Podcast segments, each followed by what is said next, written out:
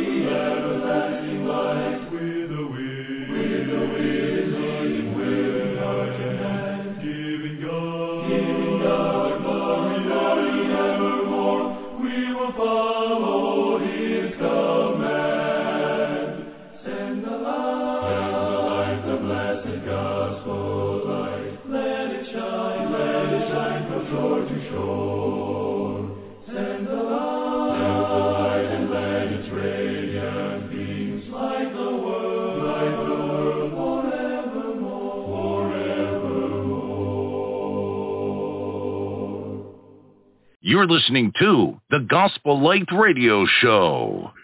Good evening. Thank you for tuning into the Gospel Light Radio Show. This radio show is being broadcast from Stevie B's Media Productions at the Carolina Studio in the great state of North Carolina. Your host this evening is Stevie R. Butler from the state of North Carolina with your co-host Tim Bench from the state of Texas, Glenn McMillian from the state of Texas, Courtney Carruthers from the state of Illinois, Steve Coro from the state of Illinois, Dr. Frank Washington from the state of Florida, Clay Phillips from the state of Georgia, Brian Christian Coleman from the state of New Jersey, and Robert Lee Johnson from the state of Florida. We're grateful that you are tuned into our radio broadcast this evening.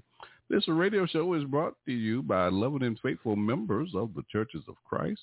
We'd ask you to take out your Bibles and study along with us. We have a very exciting show planned for your spiritual enlightenment and your edification. If you'd like to contact us while we're on the air this evening, just give me a call to the live show at 713-955-0508. If you have any questions or comments for any of my co-hosts on this broadcast, you can send your emails to my new email address, butlersteve1009@yahoo.com, or you can give me a call at Stevie B's Media Productions at 910-491-6405. Now, again, this program is brought to you by members of the Churches of Christ. And if you need any assistance in locating a congregation in your area, please feel free to contact us. Now, folks, get out your Bibles and study along with us here on the Gospel Light Radio Show. You're listening to the Gospel Light Radio Show. Before we go into our program for this evening, I would ask you to bow with me in a word of prayer that we may thank God for this opportunity. Our most kind, gracious, loving Heavenly Father, the Father of our Lord and Savior, Jesus Christ. Father, we thank you for this day. We thank you for allowing us to go through the various activities of the day and placing it on our hearts that we are on this broadcast and we are prepared now to present a portion of your holy and divine word. Father, we pray that you will be with my co-host on the show this evening, Brian Christian Coleman, as well as Steve Coro, as they break unto us the bread of life. And also my co-host Tim Bench, as he answers the questions that are on the hearts of so many. We pray that you will bless them and their families that support their efforts to continue to sow the seed of the kingdom. Father, we pray that you will bless our listeners this evening who are tuning in to this radio broadcast via Blog Talk Radio, as well as through social media. We pray that they may listen well and that their hearts may be pricked as they consider their eternal stance before you and their soul salvation. And it will cause them to ask the question, what must I do to be saved? Father, we thank you so much for sending your only begotten Son, Jesus Christ, our Lord, to die such a cruel death on Calvary's cross. We recognize that without such a sacrifice, we will not have a hope of eternal life. While even now, we ask that you'll forgive us for the transgressions of our own heart. We know our flesh is weak, and we often fall short of your will. Father, we pray that you will continue to bless us and keep us in love us all the days of our lives. And if we have been faithful until death, Father, we pray that you will save us. For it's in Christ's name we do ask it all. Amen. You're listening to the Gospel Light Radio Show. Ladies and gentlemen, thank you for tuning in to the broadcast. Our speakers for this evening in the first segment, my co-host, Brian Christian Coleman. He serves with the Newark Church of Christ there in Newark, New Jersey. He'll be making his proclamation of the gospel of Christ. And in the second segment, I have a question from my shout-out platform on social media, Facebook, that I'll be posing to my co-host, Tim Bench. He serves with the Oldham Lane Church of Christ there in Abilene, Texas. And to close out the show, my co-host, Steve Coro. He serves as the evangelist for the East Park Church of Christ there in Danville, Illinois.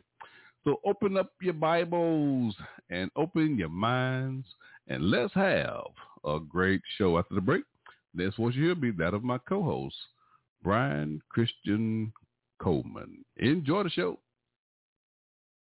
In the light, in the light. Yeah. In the light.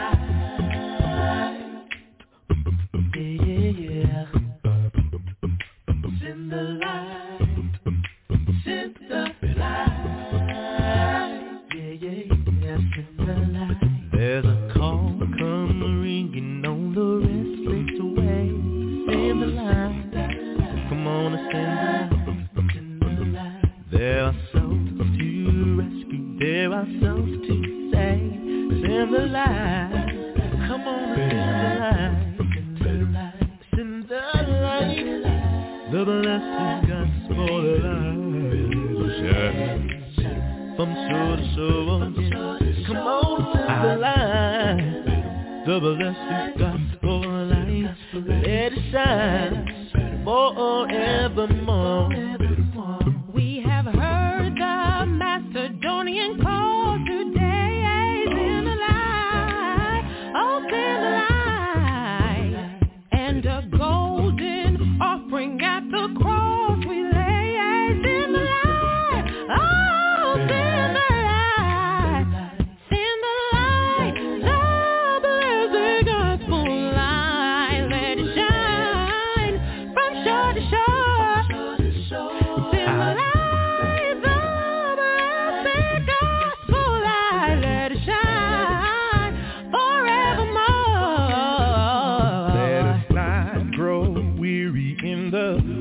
love's on the line. Come on and spin the line. Let us gather just for a crown of love. Spin the line.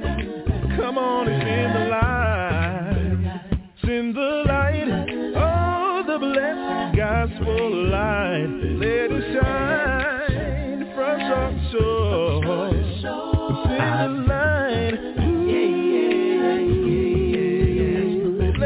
Shine forevermore.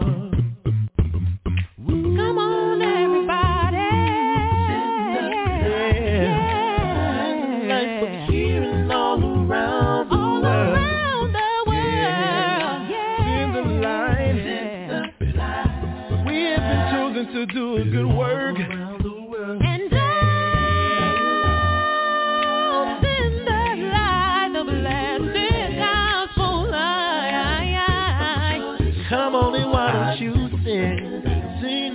That gospel light, let it shine, let it shine forevermore. Spin the light, oh, the blessed gospel light, let it shine. Yeah. Hey,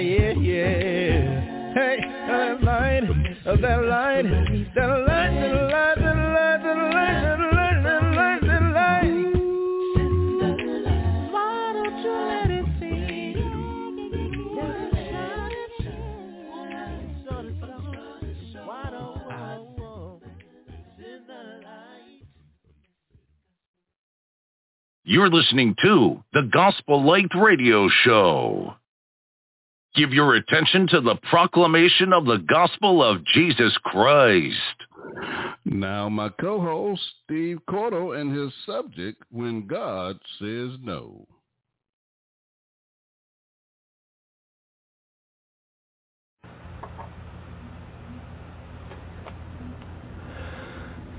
Well, thank you, Stevie, for the opportunity to be here and share a lesson on the Gospel Light program, and welcome to everybody who's joining in wherever you are in the world. We're glad to have you, and if you have a Bible, if you'll turn over to 2 Corinthians chapter 12, that's where we'll be spending most of our time on this lesson. And this lesson I'm doing this evening is actually a part of a series that I'm doing on prayer. And this particular lesson came about because of a meme that I saw on Facebook a few weeks back. And the meme is a picture of several people at a gravesite service, and there's a person there, looks like he's probably a Roman Catholic or an Anglican, some kind of a priest like that. He's got the robes on and that sort of thing. And the caption says, "We are gathered here today because your prayers didn't work." Now, obviously, this was posted by an atheist. And I made a post on the meme saying, "How do you know? Sometimes we pray for someone to pass peacefully so their suffering is at an end. And even if you pray for someone to be healed, the answer might be no. There's no such thing as an unanswered prayer." Now, you know, that brought a bunch of answers back from atheists saying that I was trying to rationalize, and that that I was being illogical and unreasonable and all this sort of thing. Now, I'll concede the point. We all like to get yes answers to our prayers. And when we don't get the answer we're looking for, we typically will say, well, our prayers weren't answered. Or when we get a yes, we'll say, well, yeah, our prayers were answered. That was an answer to prayer. But is that idea correct? Is that meme correct? Was Garth Brooks right in the early 1990s? Some of you who are country music fans will... And if you're old enough, you'll remember the song Garth Brooks did about 1990, I think it was, or 89, somewhere in there, called Unanswered Prayers. And the song is about a man that goes to his hometown football game with his wife, and he runs into his old high school flame. And he makes the introductions, and they go on their way to watch the game, and he starts thinking about the past. And he says that she was the one that I'd wanted for all times, and each night I'd spend praying that God would make her mine. And if he would only grant me this wish that I wished back then, I'd never ask for anything again. Does that sound familiar? Don't we ask God for, say things to our parents when we were kids? Hey, Dad or Mom, if you'll buy me this bike, I'll never ask for anything again. Or maybe your kids now are doing that. And then sometimes don't we do that with God? God, if you'll just grant me this or that, I'll never ask for anything again. I won't bother you. But getting back to the song, he says, the chorus says, sometimes I thank God for unanswered prayers. Remember when you're talking to the man upstairs, just because he doesn't answer doesn't mean he don't care, because some of God's greatest gifts are unanswered prayers. But is that correct? Is there any such a thing as an unanswered prayer? You might have heard the story of the woman who was just leaving the doctor's office. She had to go to Walmart to get a prescription, and she had to get home, fix supper for her family, and then get to Wednesday night Bible study. And as she's turning into the Walmart parking lot, a cloudburst comes up, and it's just pouring rain. And she's going up and down the aisles trying to find a parking spot that is close to the door so she doesn't get soaked. And she can't find one, so she starts praying, Lord, could you please help me find a parking spot? You know the day I've had. You know it's far from over. Could you please help me out? And as she turns down this one aisle, she sees some backup lights. And the car starts backing out, and it's a spot right, it's the first one past the handicap slots. And it's a straight shot once she gets out of the car right into the doorway of Walmart. And so as she's praying the prayer for the parking spot and turns down the aisle and sees it, she just stops her prayer and says, oh, never mind, Lord, something's opened up. And sometimes I've known people who, they can't find their car keys. And they're tearing the house apart, and they finally stop, and they pray that God will help them find their car keys, and they look over, and there they are sitting on a shelf where they left them. And they grab the car keys, and they say, what an awesome God. He really helped me find my car keys, and he helped me find that parking spot. But now let's shift gears a little bit and look at a loved one who's got cancer or some other terminal or chronic illness. We pray passionate prayers. We thank God for what he's going to do. We pray, we know you're going to heal this person, God, but then nothing happens. Now, why in the world do you think God would do something seemingly so insignificant as maybe helping you find a parking spot or find your keys, but we get nothing when we're praying for someone to get healed? Someone in the hospital with cancer. Someone with a chronic condition like Alzheimer's or Parkinson's, or somebody who's sitting at home crippled up by arthritis, or in a nursing home with arthritis. And we've all can think of versions of these stories in our lives, where we got something maybe not all that significant, but then the big stuff we've asked God for, we just seem like we're not getting any. We're hearing crickets. Well, today I want us to look at a time when God said no. And there are times when he doesn't give us what we want. And sometimes we might even think God is uncooperative. But times when we believe God could do something and then he doesn't. And I believe this will help us better understand what God's doing and hopefully help us learn to trust him. See, in Matthew chapter 26, Jesus was just about to go to the cross. And Matthew records that Jesus went a little further and fell down on his face and prayed, saying, "O my Father, if it is possible, let this cup pass from me. Nevertheless, it is not as I will it, but as you will it." In other words, he's saying, not my will, God, but your will be done.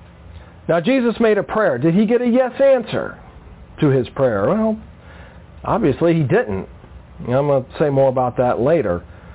I want us to concentrate mainly on the life of Paul. 2 Corinthians chapter 12 is where we're going to be looking here in a minute. Familiar passage to us. And we're going to see here that prayer is not about getting our way. It's about surrendering to the will of God. Remember, Jesus prayed, "Father, if there is any way that you could remove this," I'm paraphrasing, but if there's any way you could remove this cup from me, please do it. But anyway, God, it's not my will, but it's your will to be done. And in the Sermon on the Mount, Jesus taught us to pray, "Your will be done as on earth as it is in heaven." Now, when we ask God again and again, but ultimately we are called to surrender our will to God.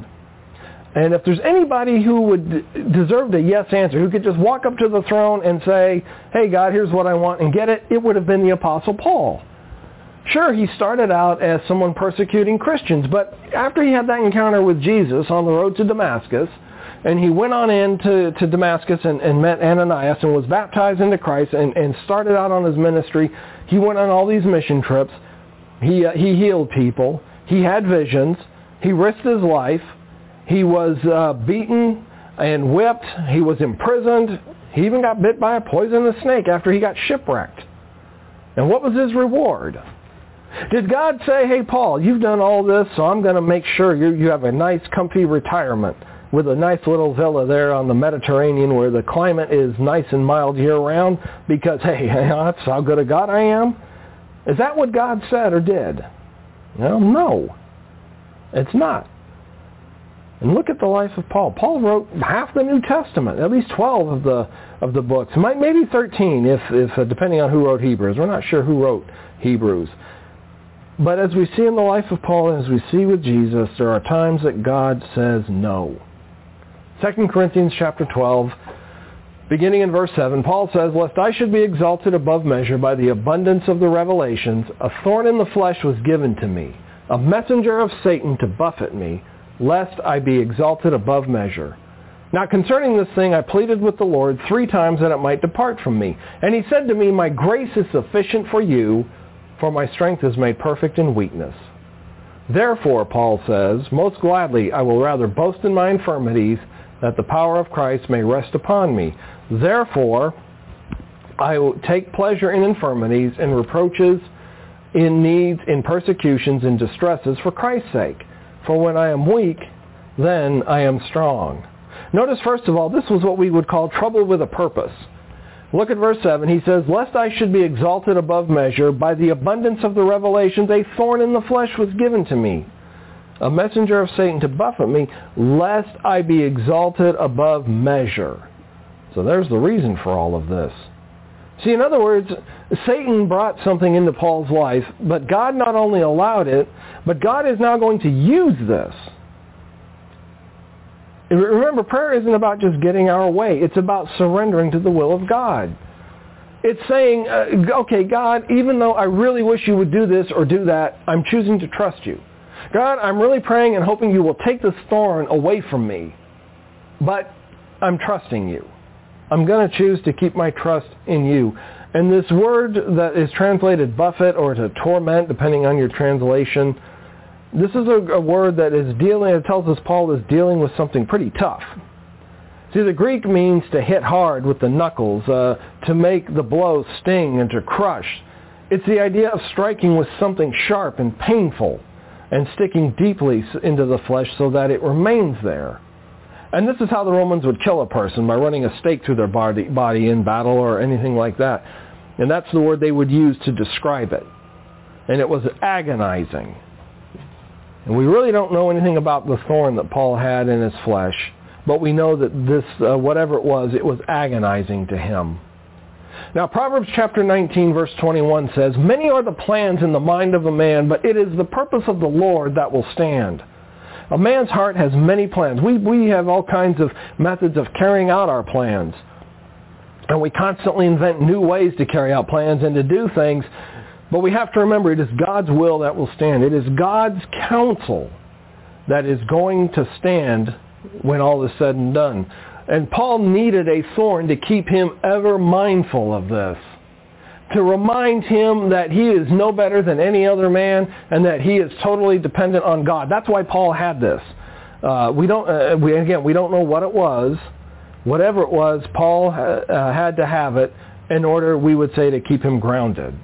There was a danger in all of the revelations that Paul had made to him. There was a danger in all the work that he did that he could get too big of an ego, that he could think of himself as being really something and put himself on a pedestal. So God put this thorn in his life, which then kind of begs the question, who's in charge? See, because prayer reminds us that we are not in control. It keeps us close to the one who is. We like to say, well, hey, I'm the captain of my ship. But prayer reminds me I can't be in control in all situations. I can go out and get in my car and take a road trip. I've got my car under control as I'm going down the road, but guess what? I can't control the cars coming the other way or the car behind me. I can't control what those drivers do. I can't stop them from crossing the line and hitting me head on or rear-ending me. There is just a lot in this world we do not control. And that's where faith comes in. And everybody has faith. Even an atheist has faith. They don't like to call it that. They'll call it something else. But any plans that we have for the future, we are making those plans in faith. Right now, if you're planning Christmas travel to go see Grandma or whatever, you're doing that. That's faith. You're having faith that the COVID is not going to suddenly blow up and stop us from traveling. You're having faith that there'll be a road that you can take to get to Grandma's, or an airplane, or whatever it is. That's all faith. I had an atheist once say, well, that's not faith. That's just a reasonable expectation. Okay, fine. Tomato, tomato. Call it what you will. But it is faith when you get right down to it. And until it happens, it's not fact. And we see that Paul acknowledged that only God could remove this thorn, whatever it was. So Paul said he prayed 3 times. He pleaded. And this is a word that is used about 109 or 10 times in the New Testament. And this is the only time that it is used in the verb form, where Paul pleaded. This is a petitionary prayer. He really wants this. He seems to want to convey an earnest intensity about this petition that he's making to get this thorn removed, because it seems like he thinks it was really a distraction for him. And only after the 3rd time did he begin to realize the purpose that the Lord had in allowing this thorn in the flesh. It was, we might say, it was helps Paul keep his head screwed on straight, or keep his feet planted on the ground. It was to keep his head from expanding and getting a really big ego. Lots of ways we could look at it. The point is, it was to keep Paul humble. Paul says, I did this 3 times. So what? He got up on Monday and prayed Monday, then Tuesday and Wednesday 3 times, and that was it? Well, no. It means that Paul prayed 3 significant seasons in his life in a very intentional and focused prayer, asking for this thorn to be removed, pleading, begging with God. And maybe you're there in your life right now. You're pleading with God to save your marriage or to help you find a job or to take away a physical pain that you've got. Whatever it is, that's what Paul is doing now. Very seriously going to God in prayer. But he's also saying, God, I trust you. I'm seeking you. And I'm going to lay this, put this in your hands, and I'm going to trust you to come up with what's best. And that's kind of what Jesus did. He accepted the cross through fervent prayer. And Paul is doing that now. He's accepting this, or resigning himself to submit to God's will about whatever his weakness or his thorn was. And eventually he just took it and stopped making the request, is my reading of this. See, and time comes in our lives when we must learn to just accept what is inescapable and then look for what God is trying to say to us through it, or what God is trying to do for us through it. Sometimes we find we are mistaken about what we think is best for us. You know, going back to that Garth Brooks song, how many of us maybe were dating someone in high school or college and thought, whoa, this person is it. This woman, this man is who I want to spend my life with. And then, you know, it goes south, it breaks up, and you go on your way, and 10 or 20 or however many years later, you look back and say, oh, the Lord really knew what he was doing. He got me out of what would be a bad situation. 2 Corinthians 12:9, we see that Paul, though, is asking God to remove this for a couple of reasons. Number one, this is bothering Paul. It's pricking him. It's bothering him. Whatever this thorn is, he really wants relief from it. Because also it's distracting him from his labor. It's keeping him from being able to focus on his work. And it may also appear, it's also making him to appear weak or sickly. And nobody wants to appear weak. Nobody wants to appear to be sick or to be having the kinds of problems that Paul is describing here. And so he prays 3 times for it to be removed. Some think this is a parallel to the 3-fold prayer Jesus made in Matthew 26 before he went to the cross. But we see whatever is going on, 3 reasons that God did not answer, or rather God did not answer him with a yes, that God did not remove the thorn. Number one, God wanted to guard against Paul being puffed up. Paul says, this was made basically to keep me humble. Second, God wants to reveal his power in Paul. And how can God reveal his power if Paul is all puffed up saying, hey, look what I did. I've written all these books and all these letters to people telling them about God and helping them to get their churches established. I've converted X number of people. I have planted churches. Well, yeah, I'm really something special. It'd be kind of hard for God to reveal his power through Paul if that's what if that was the attitude that Paul had. And then finally, God wanted to teach Paul to live for Christ's sake. See, when Paul suffered some infirmity or a weakness, it gave him and Christ a chance to infuse power into Paul that he never would have had otherwise. And then we have to remember, prayer is not about getting it my way. Remember those old Burger King ads? All we ask is that you let us serve it your way. You know, come in here, ask for whatever you want on the burger, it's yours. You don't want lettuce, you don't want tomato, we'll take it off. You want extra ketchup, we'll do it. Whatever you want, it's up to you, it's your way. Well, that's not prayer. Prayer isn't just asking, it's trusting. Prayer isn't just about getting our way, but it is sometimes surrendering our will to God. Because God does not exist to serve us like somebody you might hire to do work around the house, or a genie where you rub the lamp and out pops a genie and grants you your 3 wishes or whatever it is. That's not the way God works. And when we look at God and his answer to prayer, remember, he can see tomorrow and the next day. We can't. Sometimes what we're asking for is not today, might seem like it's in our best interest, but in a day or so, and maybe it's not going to be. So we have to continually seek after God. Remember, we are here to serve God. Sometimes we think if God doesn't do this or do that for me, I'm out. Or God didn't, this is what we might say, God didn't answer my prayer when I asked for whatever. Well, when did we become God? Because when we get to thinking about telling God how to do his job, we are trying to put ourselves in his place. God, you should have done this or that. That would have been best. Well, maybe I think God doing something would have been the best thing. Maybe it wasn't. God knows, because he's got a lot more knowledge and information than I have. And prayer is not just asking for what you want. It's trusting God who knows what's best. It's not always easy for us to admit that somebody else might know better than we do, is it? And then we also have to remember that we can develop a different perspective, which is exactly what Paul did. Look at verse 9, the last part of it especially. He said, "Therefore I will boast all the more gladly about my weaknesses, so that Christ's power may rest on me." So because God did not remove that thorn, Paul experienced Christ's power in ways he never could have imagined.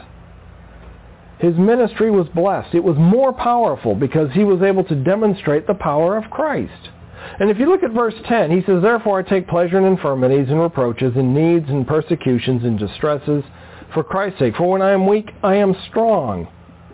Did you get that? I delight in infirmities or weaknesses. I delight in reproaches or insults. I delight in needs or hardships. I delight in persecutions. I delight in distresses. That's, I think, 5 things there that he says he delights in. Now, show of hands in the radio audience. Oh, wait, this is radio. You can't do that. Can't see your hands raised up. But how many of us would delight in infirmities or in insults or needs? See, Paul, I don't think, would have chosen to go through that. But because he did, because God did not remove that thorn, he was able to experience the power, because his ministry was more powerful because of what God didn't do, because God didn't remove that thorn. So what if we changed our perspective?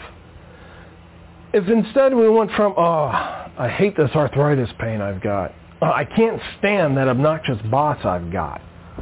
Suppose it went from that to, "I delight in this arthritis pain because it teaches me to trust in the presence of God. I delight in this bad job I have or this bad boss I have because it teaches me to trust in God." And then when someone says, "Hey, well, how do you make it through working for that guy? How do you make it through with this financial problem you've got, or being out of work, or whatever the situation is?" You can say, "Well, that's the grace of God. I can delight in my job search right now because I've learned to depend on God in a way I would not have learned if I was fully and gainfully employed, or if I was fully healthy." And so over time, his perspective changed. As he looks back, he sees why God let that thorn into his life. And it's true for us. You know, the great line that says hindsight's always 20/20. When we look back on life, we can see much more clearly. We maybe can look back to that boyfriend or girlfriend we had in high school or college that we thought was just going to be Mr. Right or Miss Right. And when it broke up, we were devastated. But now looking back over the years, we can say, "Oh, wow, I'm glad that relationship, I'm glad I didn't marry that person." I can even look back. There was a church that we interviewed with that was in the Dallas-Fort Worth area. And we really liked it. They seemed to like us, but we never heard back from them after our interview. About a year and a half after that interview, I saw they were looking for a preacher again, and I went ahead and sent them a resume and reminded them we'd already been there. And I then took a look at the numbers, all the information, the vitals, I guess you could say. When we were out there and interviewed, there were, if I'm remembering right, 5 elders in this congregation and about 120 or 30 members. A year and a half later, there were no elders, and if I'm remembering right, around 60 members. Something happened. Don't know what, but something happened, and there was obviously some kind of a split. So I can look back and say, you know what? Yeah, I was disappointed at the time, but I'm glad I didn't get that position. We like to say that time heals all wounds, but the real healing comes because with God's presence and power available to us, we can start on that healing now. We've all got things in our life that we don't like, situations we would like to change. Continue to pray about them. Continue to ask God. But remember, God's answer might be no, just like it was with Paul. No, Paul, I'm not taking this thorn away. You need this thorn to keep you humble, to keep you from getting exalted above measure. I don't know if that's your situation or not, but keep praying and keep looking. It may be down the road before you actually see why God allowed this particular thorn or this particular issue into your life. But keep praying about it. If you have any questions, if you would like prayer, feel free to send a message. We'll pray for you or pray with you. And if there's any questions you have, feel free to contact us through social media. We'll be glad to answer them as best we can. And thank you, Stevie, for having me on the show this evening. That's my lesson. Thank everybody for listening, and we'll see you next time. You're listening to the Gospel Light Radio Show. Will you forgive me? For I've done wrong, and will you accept me, Jesus, as I kneel at your throne, dear Lord, and all of my brothers, he will always criticize and accuse, but yes, he will. But I know that my Jesus, he will make me brand new. Well, I know your blood is strong. Your blood is strong enough to clean me up on the door again. Please wash me free from the stain of all of my sins.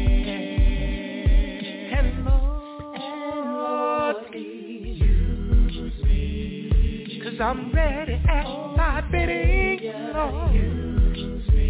Lord, hear my prayer. Send me, 'cause you're a God of a second chance. Yeah. I see them crowd, and they each have a stone, dear Lord. But you knelt beside me, Jesus, and my fears are all gone. Praise God, 'cause you give me peace that surpasses the mind. And I know that in Jesus, sweet compassion, I'm not blind.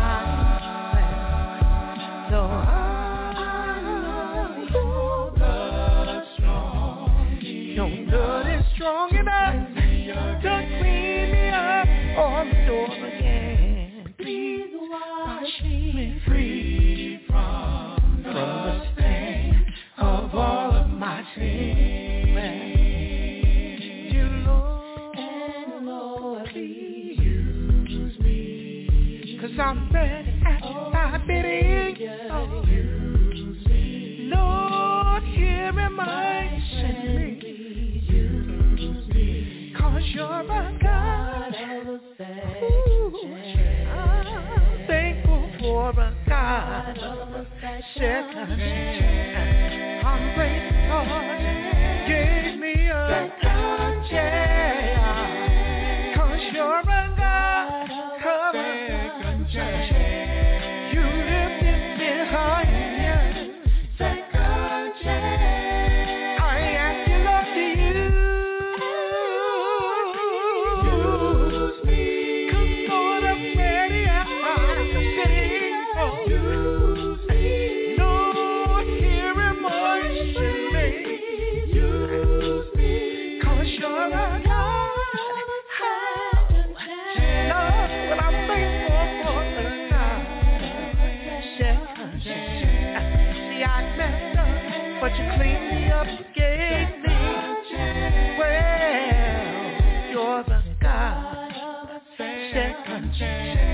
No more shame, no more doubt, no more guilt, Lord.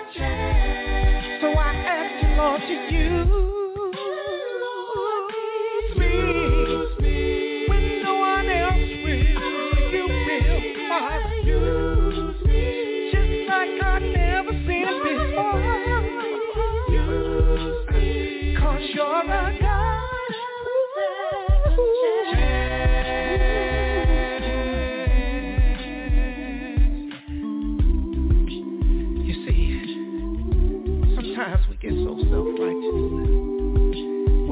That the book says, all have sinned and fallen short of the glory of God. And that same book says that there's none righteous, no, not one. See, if you're honest with yourself, you'll admit that we've all needed a second chance. And it was only because of His grace and His mercy that we're here today. Because the Lord is long-suffering, not willing that anybody should perish, but that all should come to repentance. And see, repentance, that's the key. Because in repentance, that's where you learn to turn around. And God gives you a second chance. You turn from selfishness. Turn toward godliness. You turn from anger. Turn toward joy. You turn from hatred. Turn towards love. My brother, my sister, God will give you a second chance. Hear you this time. Turn around. Oh, Lord, till you hear. Well, but you got to turn around. Turn around, turn around, turn around.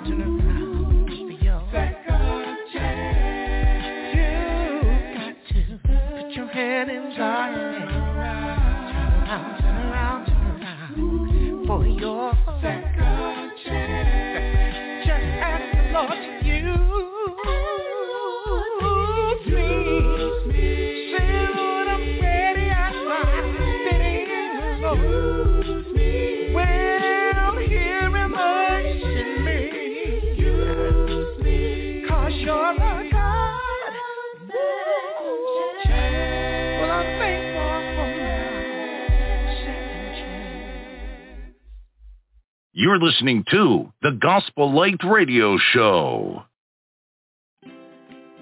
Is your congregation in need of lending for a building or expansion project?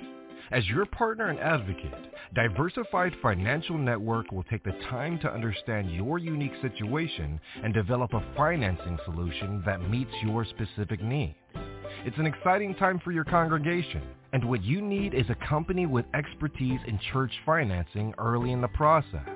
Call us today at 1-866-513-6665 or visit us at www.diversifiedfinancegroup.com.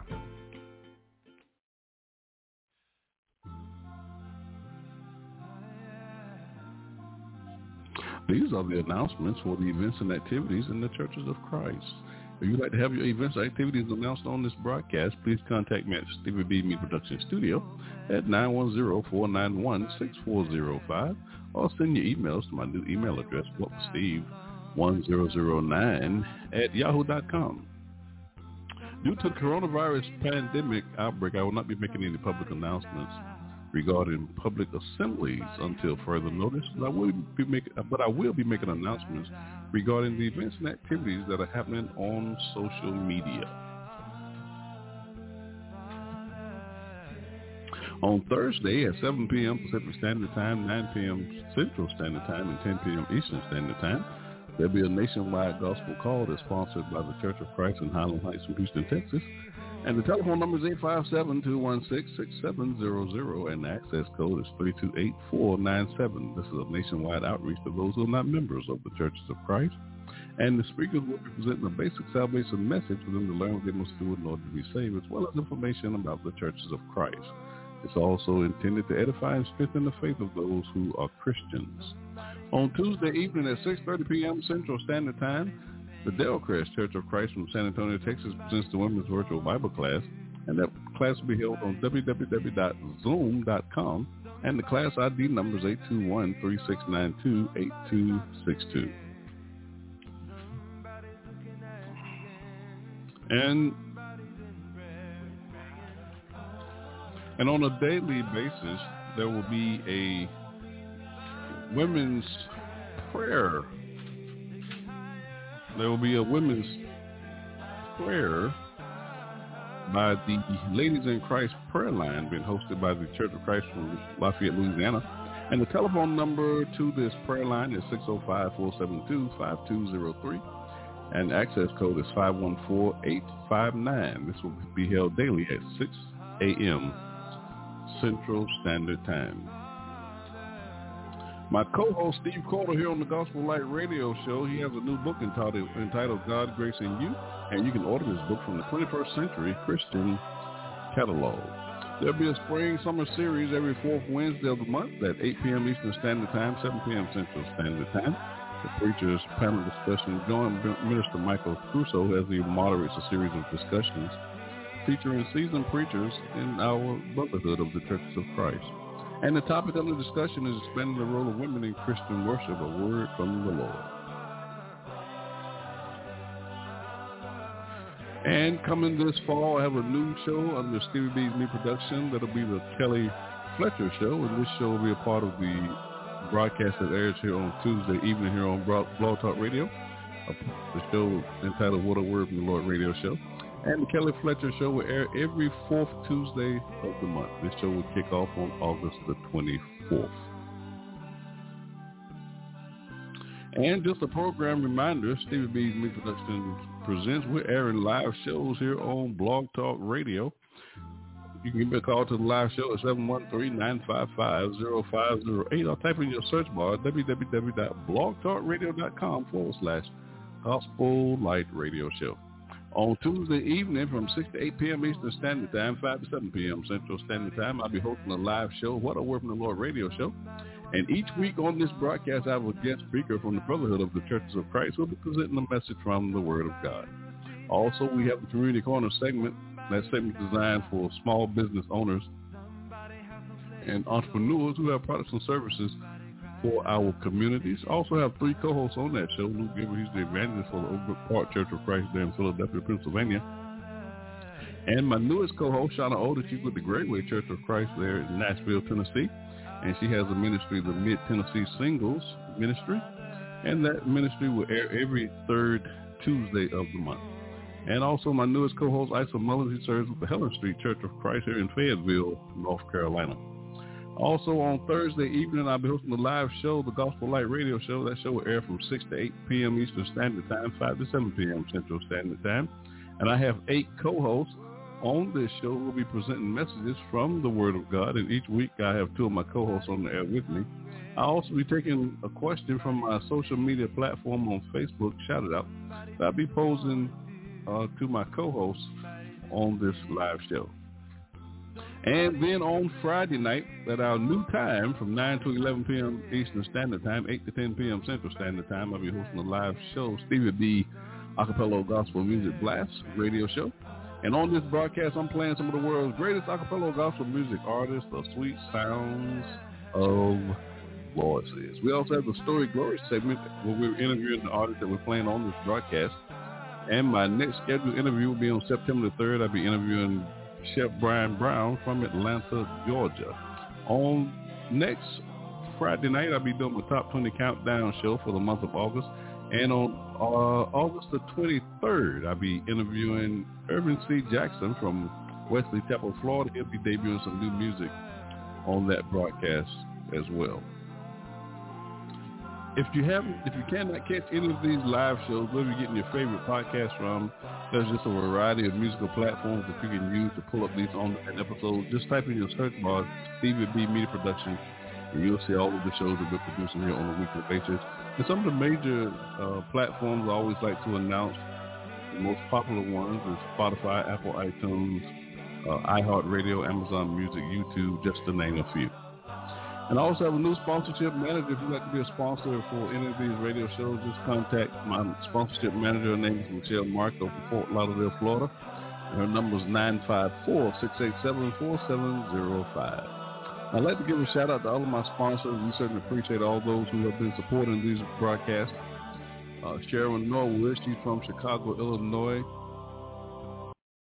Bethesda Memorial Funeral Director Crematory Services from DeSoto, Texas. Stanley Phillips from Little Rock, Arkansas. Cheryl Morrell from Charlotte, North Carolina. Yvonne Blazencracker Duke from Nashville, Tennessee. Melvin Jackson from High Point, North Carolina.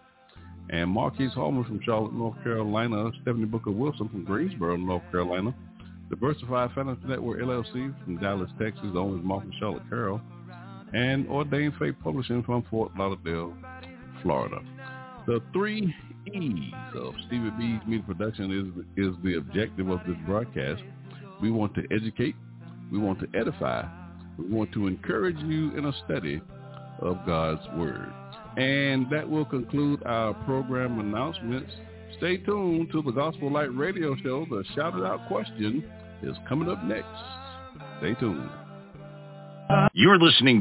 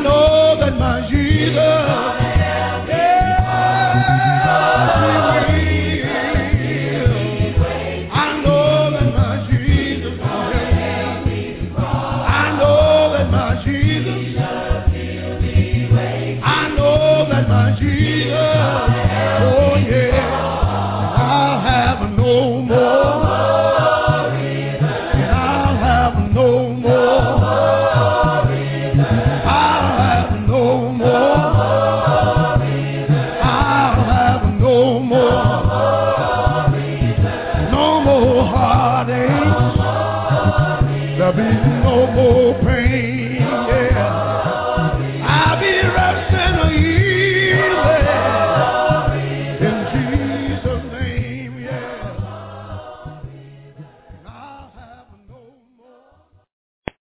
You're listening to the Gospel Light Radio Show.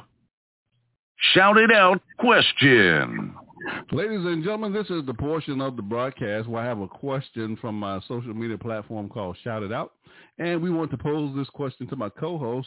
We also want to encourage our listeners to join this group on Facebook and get involved in those biblical discussions. Now, my co-host on the show this evening is Tim Bench. He serves the Oldham Lane Church of Christ there in Abilene, Texas. He'll be answering our question for this evening. Tim, how you doing, my brother? Hello, Stevie. Now, Tim will also be pulling double duty here on the show tonight. He's standing in at the last minute for my other co-host. We certainly appreciate that from him. Now, here, Tim, here's the question that we have for your consideration. This question comes from an anonymous querist from the state of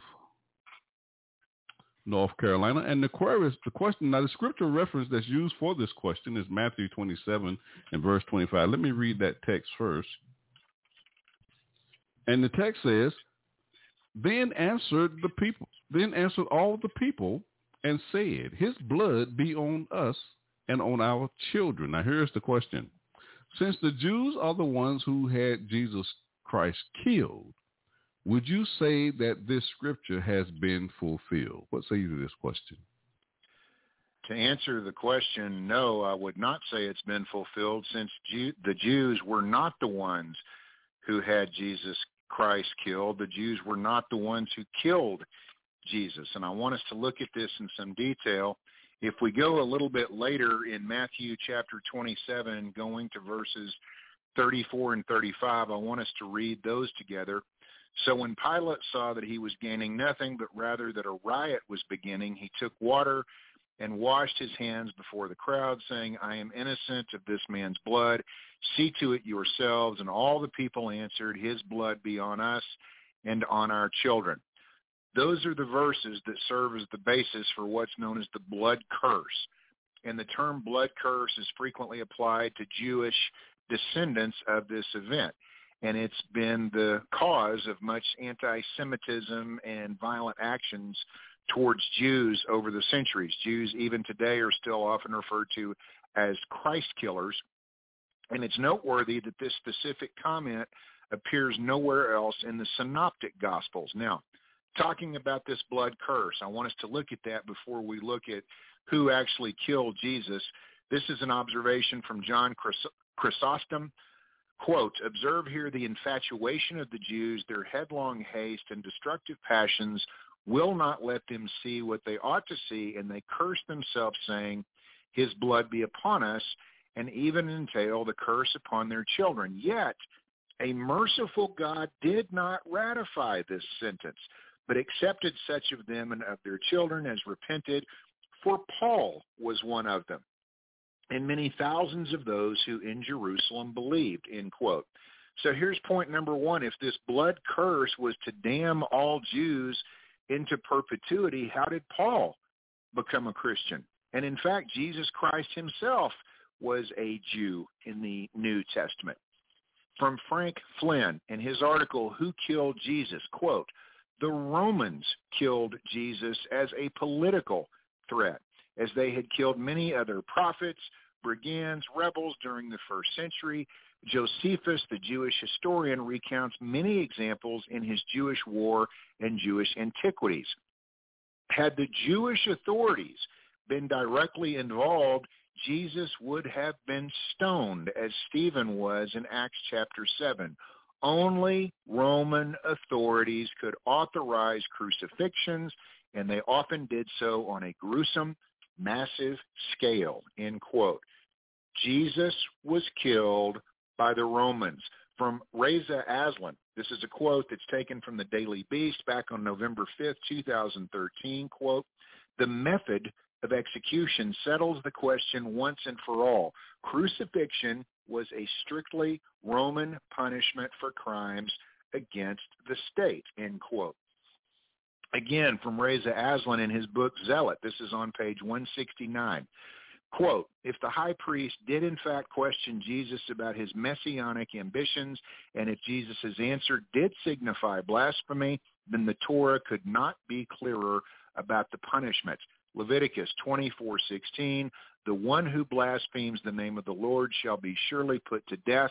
The congregation shall stone him to death.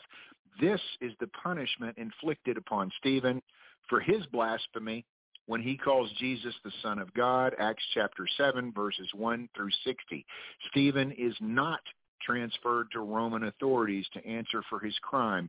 He is stoned to death on the spot. Under the Roman Imperium, the Jews did not have the authority to execute criminals, though that did not stop them from later killing Stephen. One cannot lose sight of this fundamental fact. Jesus is not stoned to death by the Jews for blasphemy. He is crucified by Rome for sedition, end quote. And again, we're using Scripture to prove this, and I want everybody listening to look, if you have your Bibles handy, to look at Leviticus chapter 24, verse 16, again, which very clearly specifies the punishment for blasphemy. And we know what happened to Stephen. That was applied to Stephen. It was not applied to Jesus, which proves that the Jews were not behind the death of Jesus. From Mark Allen Powell, quote, Jesus was crucified as a Jewish victim of Roman violence. On this, all written authorities agree. A Gentile Roman governor, Pontius Pilate, condemned him to death and had him tortured and executed by Gentile Roman soldiers. Jesus was indeed one of thousands of Jews crucified by the Romans, end quote. From John Meacham in Newsweek, February 15, 2004, quote, "In the age of Roman domination, only Rome crucified. The crime was sedition, not blasphemy, a civil crime, not a religious one. The two men who were killed along with Jesus are identified in some translations as thieves, but the word can also mean insurgents, supporting the idea that crucifixion was a political weapon used to send a message to those still living. Beware of revolution or riot, or Rome will do this to you too."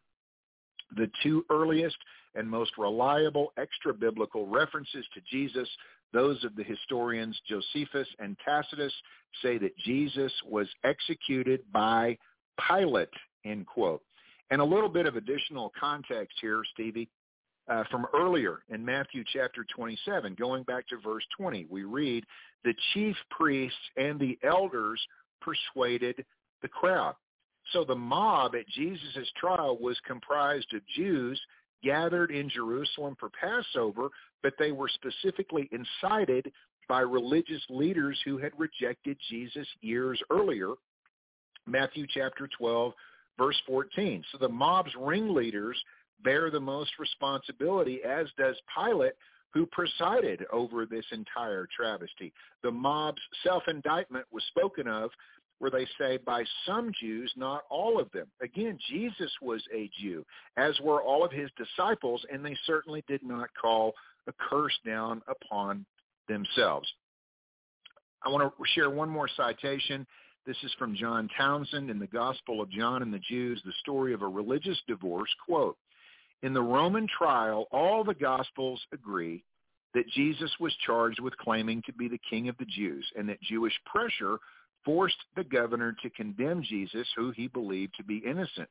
In the Synoptic Gospels, however, it is the Jewish crowd that cries out against Jesus, Mark 15:11 through 15, while in John, the Jewish presence at the trial is limited to the chief priests and their officers, John 19:6.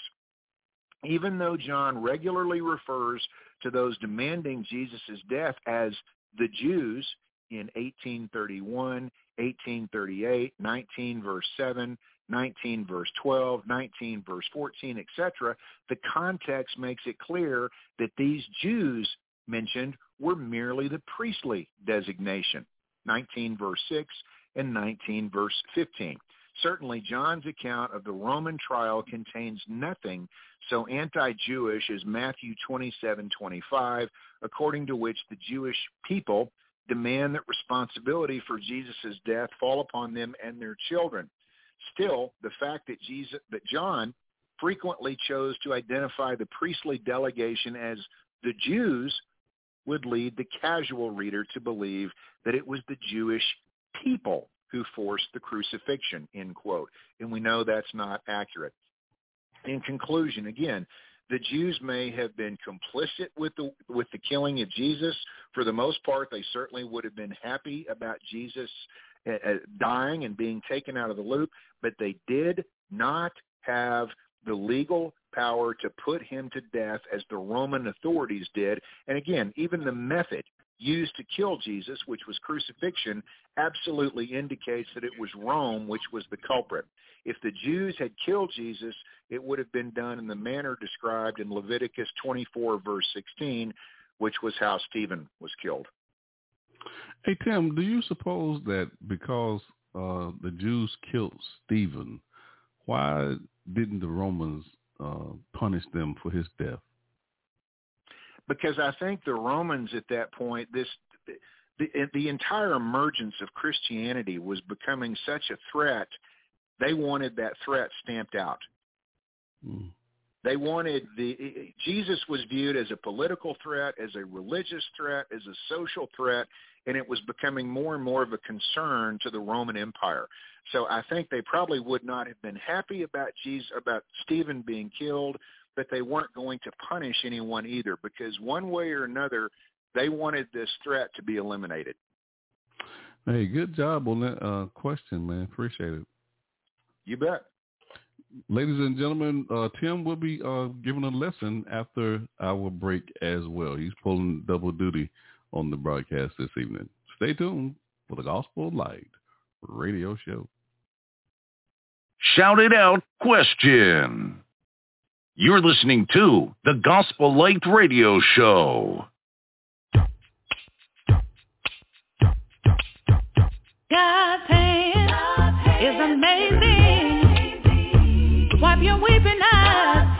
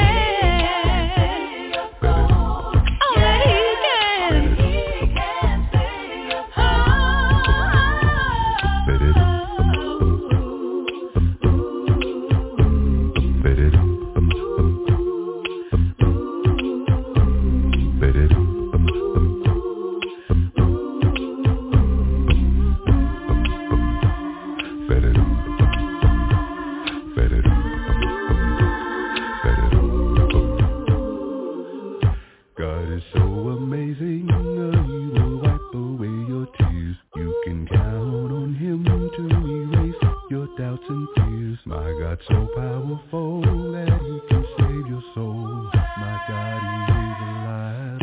He'll never leave your side. On Him you can depend. He's got it all in His hands. You're listening to the Gospel Light Radio Show. Give your attention to the proclamation of the gospel of Jesus Christ. Now my co-host Tim Bench and his subject, the Pharisee and the Tax Collector. Good evening again. This is Tim Bench, as Stevie mentioned, and it is my pleasure to be with you this evening. We are certainly glad for all of our listeners, wherever you may be joining us from around the United States and likewise around the globe. As Stevie mentioned, the title of my second segment tonight will be The Pharisee and the Tax Collector, and if you have your Bibles handy, go ahead and get those out. We're going to be reading tonight from Luke chapter 18, verses 9 through 14. Chapter 18, verses 9 through 14. Starting in verse 9, and he spake this parable unto certain which trusted in themselves that they were righteous. Two men went up into the temple to pray, the one a Pharisee and the other a publican. The Pharisee stood and prayed thus for himself, saying, God, I thank thee that I am not as other men are, extortioners, unjust, adulterers, or even as this publican. I fast twice in the week. I give tithes of all that I possess. And the publican, standing afar off, would not lift up so much as his eyes unto heaven, but smote upon his breast, saying, God, be merciful to me, a sinner. I tell you, this man went down to his house justified rather than the other. For everyone that exalteth himself shall be abased, and he that humbleth himself shall be exalted. I want to start tonight with a quote from Abbott's New Testament commentary about the Pharisees. That's a term that we often hear used in pejorative terms. Quote, the Pharisees were a very proud and self-complacent class of men who had a high reputation for sanctity. The publicans, or tax gatherers, on the other hand, were despised, end quote. So our story features one Pharisee and one publican. We read of these two men, and it's interesting to note, again, the term publican means a tax collector. The Pharisee would have been largely viewed as a moral pillar by most of the masses, yet this parable demonstrates just the opposite. This was a Pharisee who was anything but moral.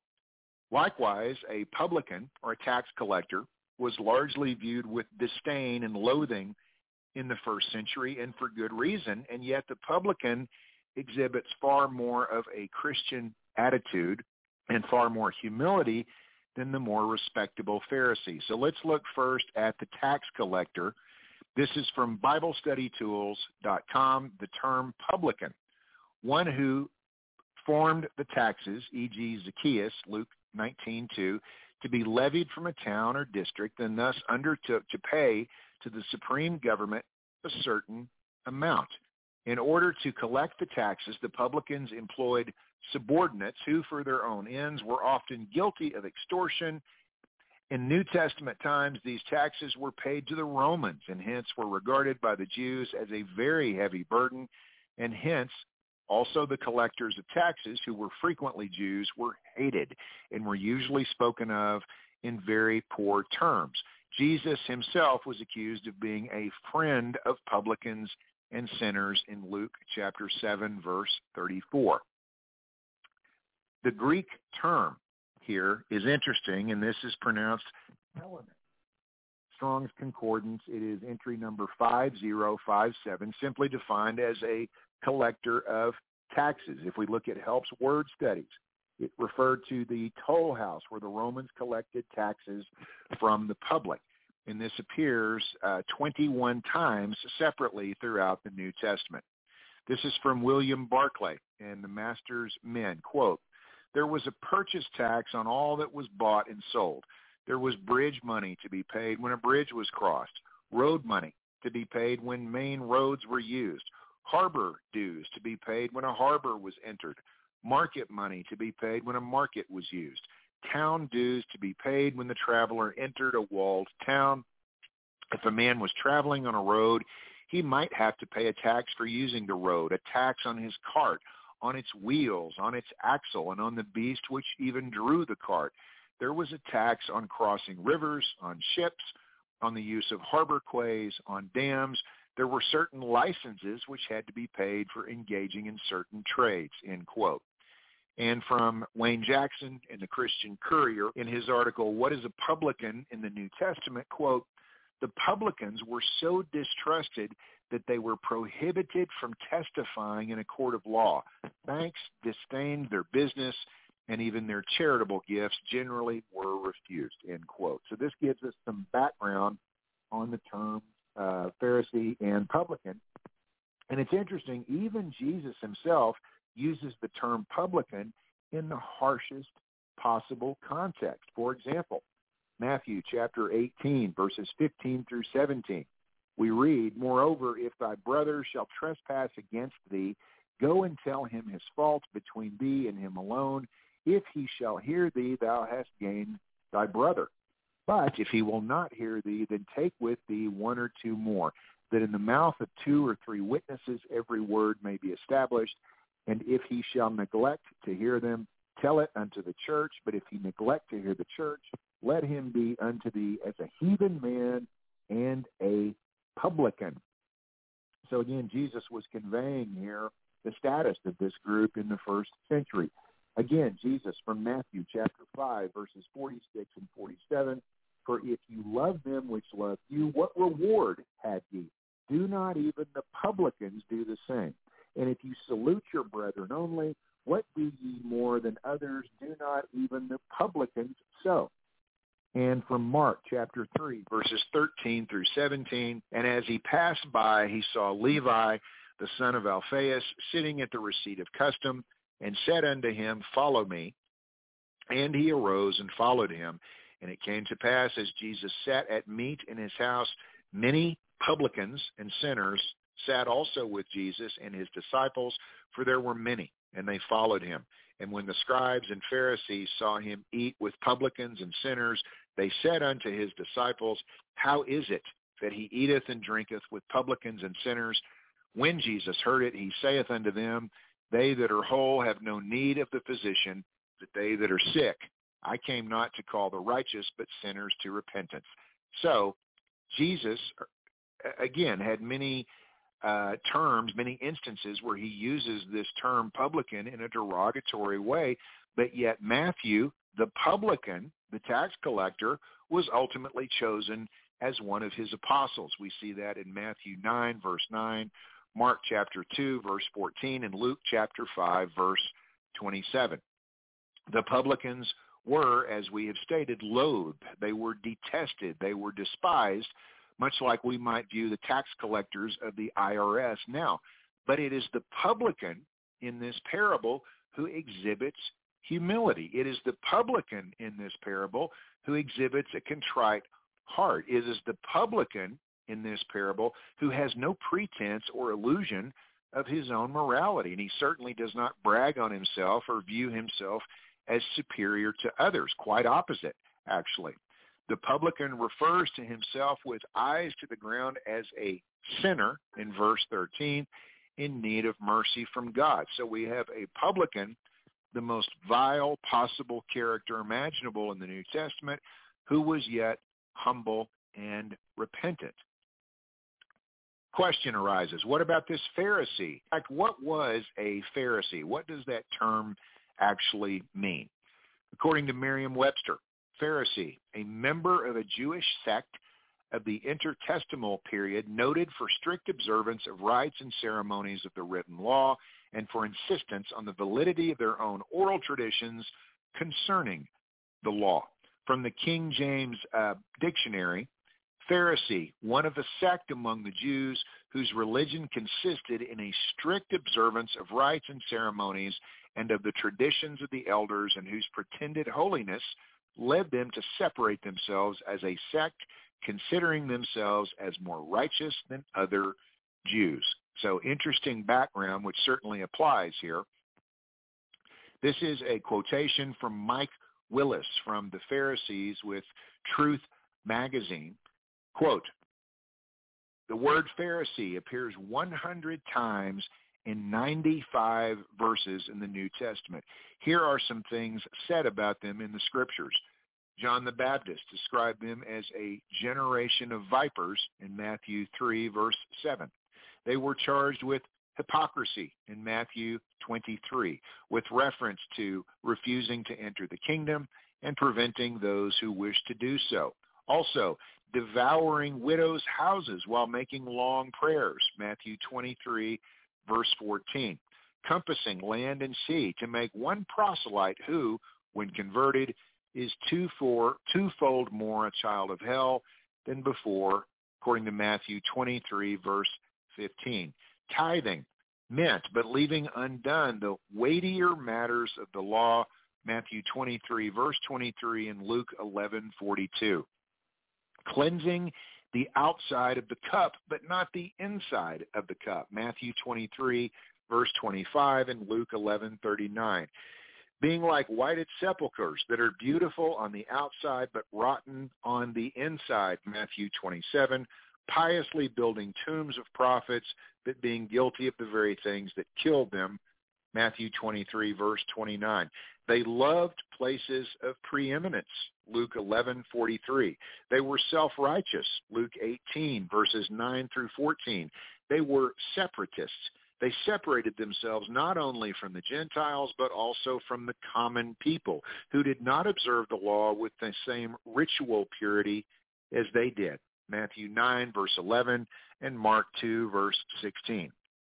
The Pharisees were committed to observing the oral traditions relating to fasting, Matthew 9, 14, Mark 2, 18, and Luke 5, 33, observing the Sabbath, Matthew chapter 12, verse 2, Mark chapter 2, verse 24, and Luke chapter 6, verse 2, the washing of one's hands, Matthew 15, verses 1 through 9, etc. They accepted looser views on divorce and remarriage, Matthew 19, verse 3, end quote. In modern times, those who are conservative, and I use that with quotation marks around it, in their views on the Bible, are often accused of being a Pharisee, when in fact this is not what the word Pharisee even meant. According to the New Jewish Encyclopedia, quote, the Pharisees were separatists in that they emphasized observance of such ritual practice as ritual purity and tithing, which kept them apart from the less observant. They were founders encouraging liberal interpretation of the Scriptures and the adaptation of its laws to the changing conditions of life. This contrasts with the Pharisees who adhered to the law.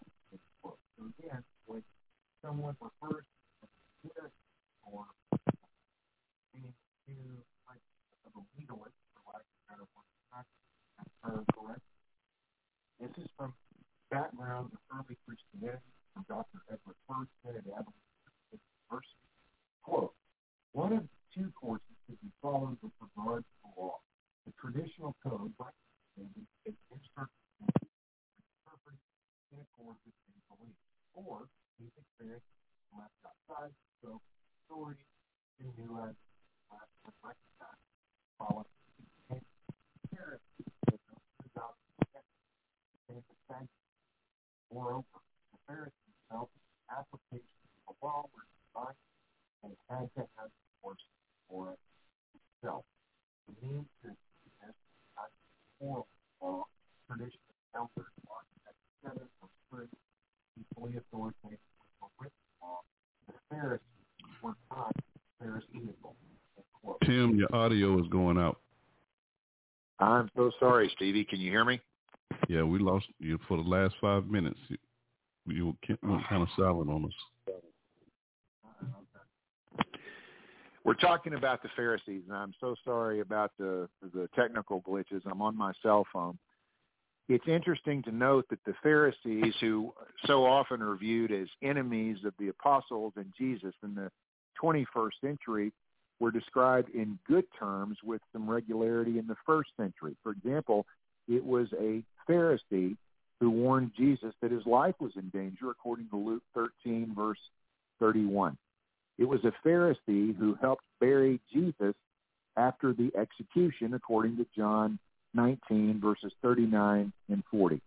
And it was a Pharisee who saved the lives of the disciples after Jesus had ascended into heaven, according to Acts chapter 5, verse 34.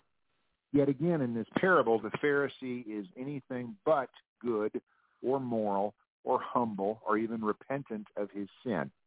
He's filled with his own ego. He brags in his prayers about his deeds. We see that in verse 12. And he certainly holds himself to be morally superior to other men in verse 11. His vanity actually is astounding. We have one man, a publican, who is mocked and hated by the communities around him, but who is yet contrite and humble. And we have a liberal and educated Pharisee whose massive ego is matched only by his grandiose self-image.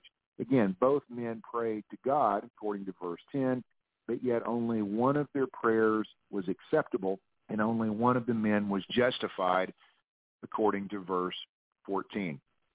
From the James Burton Kaufman commentary, quote, "The Pharisee belonged to the aristocracy of his time, a member of the ruling class, and both his virtues and his sins were those of the class to which he belonged. His good points were many. He was not an adulterer, nor an extortioner, nor unjust. He avoided the outward gross sins into which many may fall.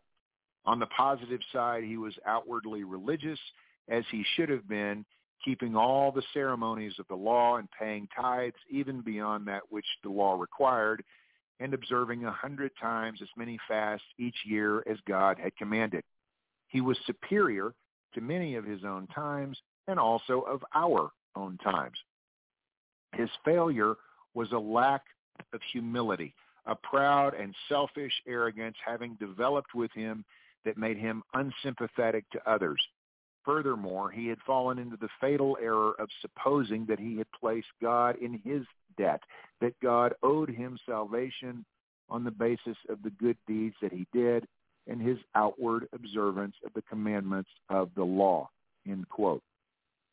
From the Thomas Coke commentary on the Bible, quote, "The Pharisee, having a very high opinion of his own sanctity, would not mingle with the crowd of worshipers in the temple, lest he should have been defiled by them," Isaiah 65, verse 5. "But he stood on a place by himself alone. The Pharisee, standing by himself, prayed these things. He spoke them aloud in the hearing of those who were in the temple at their devotions. He showed his pride and self-conceit by standing as near the sanctuary, the place of the divine habitation, as he could, that the priest might hear him also, and that he might be at as great a distance as possible from the profane publican, who, he observed, was praying at the same time with himself.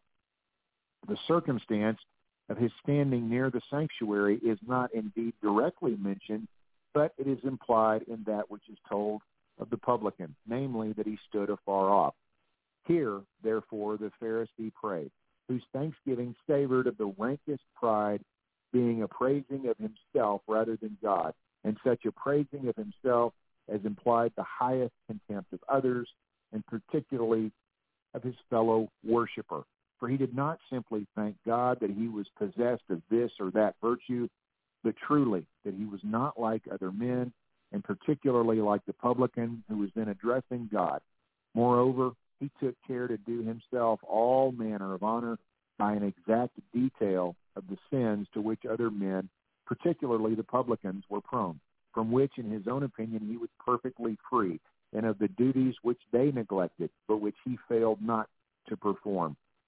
Even as this publican expresses a kind of contemptuous pointing at him as if it were with the finger," end quote.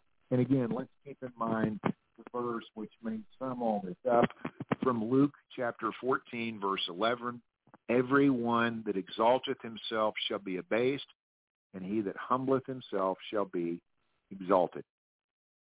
This is the message for each of us tonight, the message for each of us to consider wherever we may be located, and a message we need to think about within our own hearts. How do we view ourselves? Are we humble? Are we contrite? Do we view ourselves as worthy of God's favor due to our own actions or deeds? Do we think that we're good enough that we can earn our way into heaven? Do we consider God to be somehow? Do we look down our noses in disdain at others who we feel are morally inferior to us in some way? And I think all of us have probably been guilty of that at some point in our lives, and probably a lot of us have seen that within our own churches and with other Christians. Do we recognize that we are sinners separated from God by our own failings and our own misdeeds? Romans chapter 3, verse 23 tells us in no uncertain terms that all of us have sinned. All have fallen short of the glory of God, with no exceptions. That means that each and every one of us tonight has sinned and stumbled and fallen short and has disappointed God. And by definition, we have no moral superiority over another person. None of us are justified in looking down our noses in haughty indignation at another person. So the question again tonight, do we pray as the publican prayed, or do we pray as the Pharisee prayed? Our own ego and our own vanity is in and of itself a sin and can therefore separate us from God just as surely and just as quickly as any other sin that we can commit. I want us to think about that this evening, and I want to share a quick citation. This is from the Abilene Christian College Lectures back in 1958, a presentation by Eldridge Lynn on this very topic about the Pharisee and about the publican. Quote, "Man's works do not merit blessings from God. In fact, the person who thinks he is good enough to earn salvation from God is misinformed or uninformed and miserably conceited and deceived by his self-righteousness. One is reminded of the Pharisee of old, who in the guise of thanking God actually congratulated him for having made such a fine servant. However, the publican had nothing good to say about himself and could only sob, 'God, be merciful to me, a sinner.'" Luke 18, verses 9 through 14. Christ said the publican was justified in God's sight, end quote. So tonight, only you can know if you have exhibited or do exhibit pride and vanity and praise of yourself versus praise of God, as did the Pharisee, or possess a heart of humbleness and modesty, as did this unnamed publican. Perhaps you've caught yourself at times looking upon others with disdain and mockery, and perhaps you've adopted some of that mindset that we see exemplified by the Pharisee. And if you have done that, you're not alone. Most all of us have. I certainly have at times in my life, if we're honest. At one time or another, we have probably thought exactly as the Pharisee did, and that is, again, a mindset and an approach to God that we need to be very careful about never adopting as our practice. This concludes the segment tonight. I hope that, again, all the materials and presentations that are featured here are always scriptural and beneficial. And again, I apologize deeply for the troubles with my cell phone. I certainly hope that you were still able to take some meaning from our lesson tonight. If anyone would like an extended copy of this lesson that you might have missed out on because of my cell phone difficulties, please message Stevie and message the group, and I'll be more than happy to send that to you. And we want to thank everyone for joining us this evening. God be with you, and have a good night. Thank you.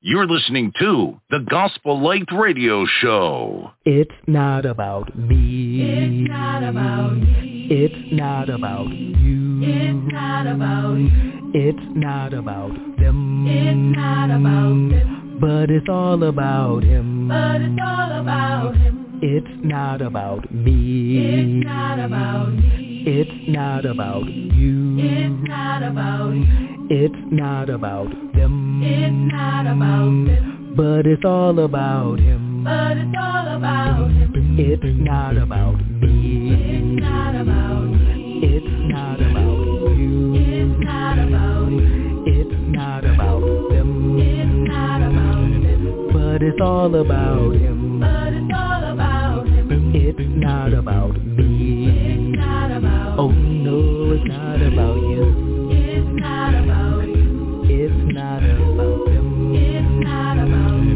But it's all about him. But it's all about him. We wanna elevate our prayer. We wanna elevate our prayer. And you are.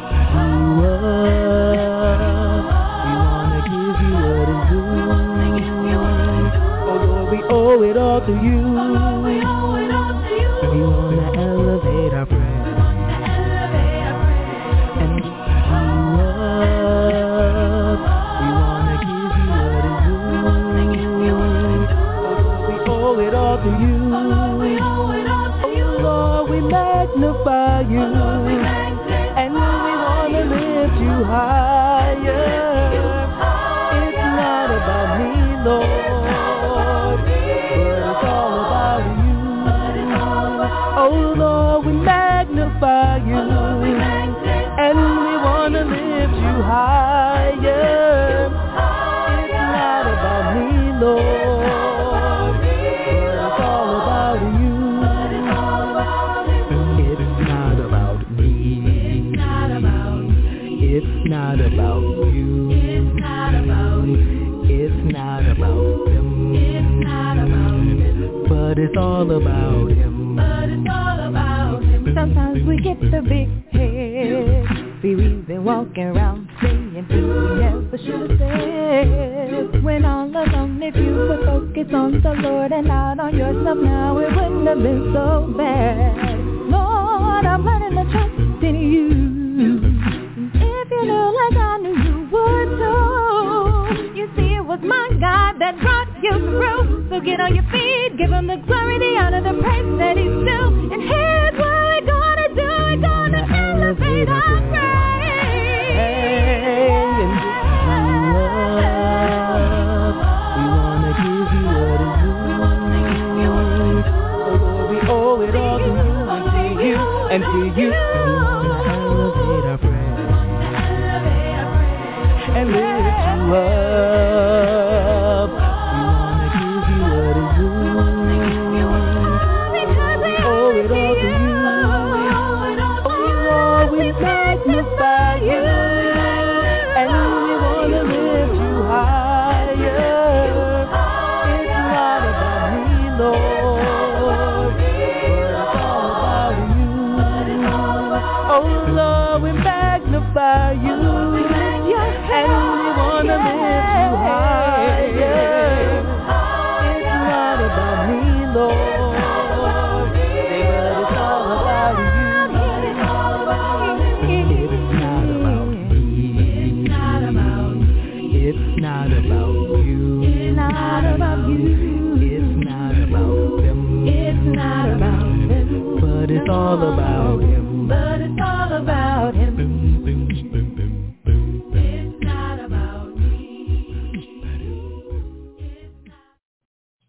You're listening to the Gospel Light Radio Show. Ladies and gentlemen, I want to thank you for tuning into this radio broadcast, and we certainly appreciate those who've been following our radio show on Blog Talk Radio as well as on social media.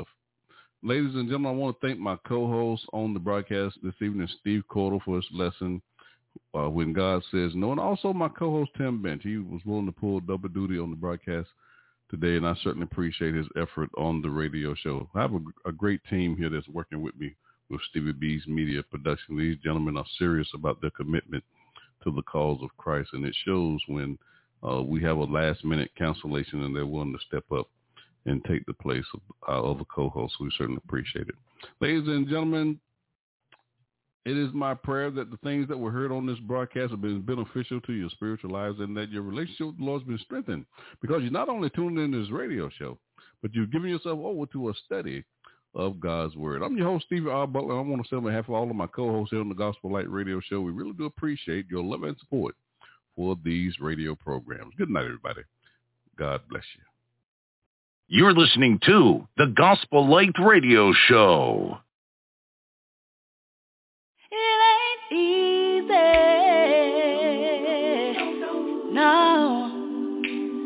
Sometimes it gets hard down here, Lord. Sometimes it gets rough. So rough, so rough. Sometimes it gets tough for me. Has anybody been lonely all by yourself? Has anybody been sad, broken hearted and sad? Have you even been there?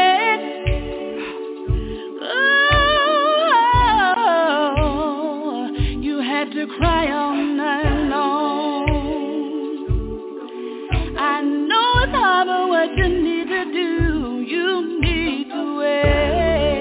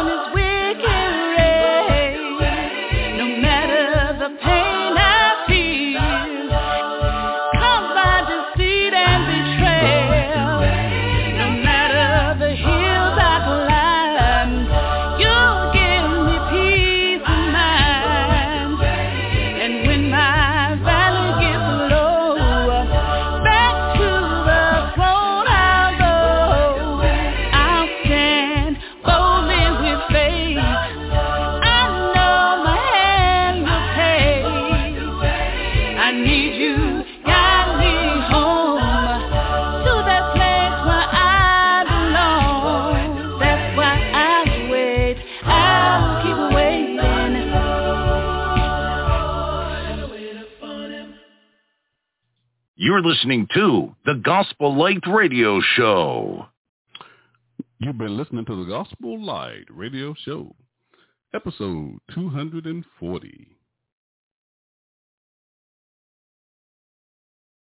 Jesus brought his love to him, came unto his own, but his own did not receive. He had no home, he was alone.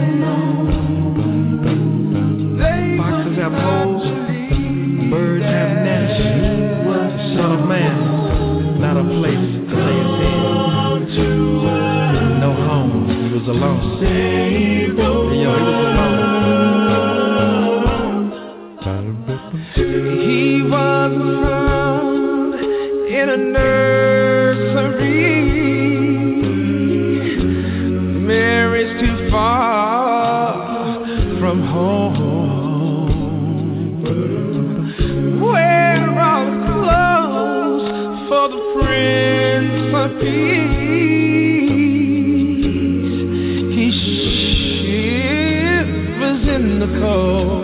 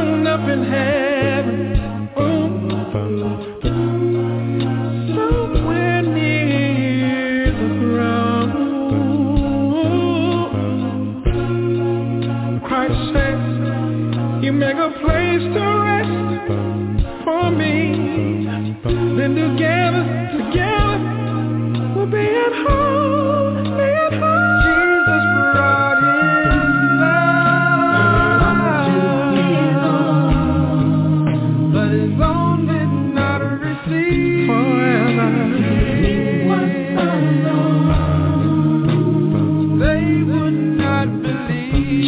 didn't understand. He was the one who should come and save mankind.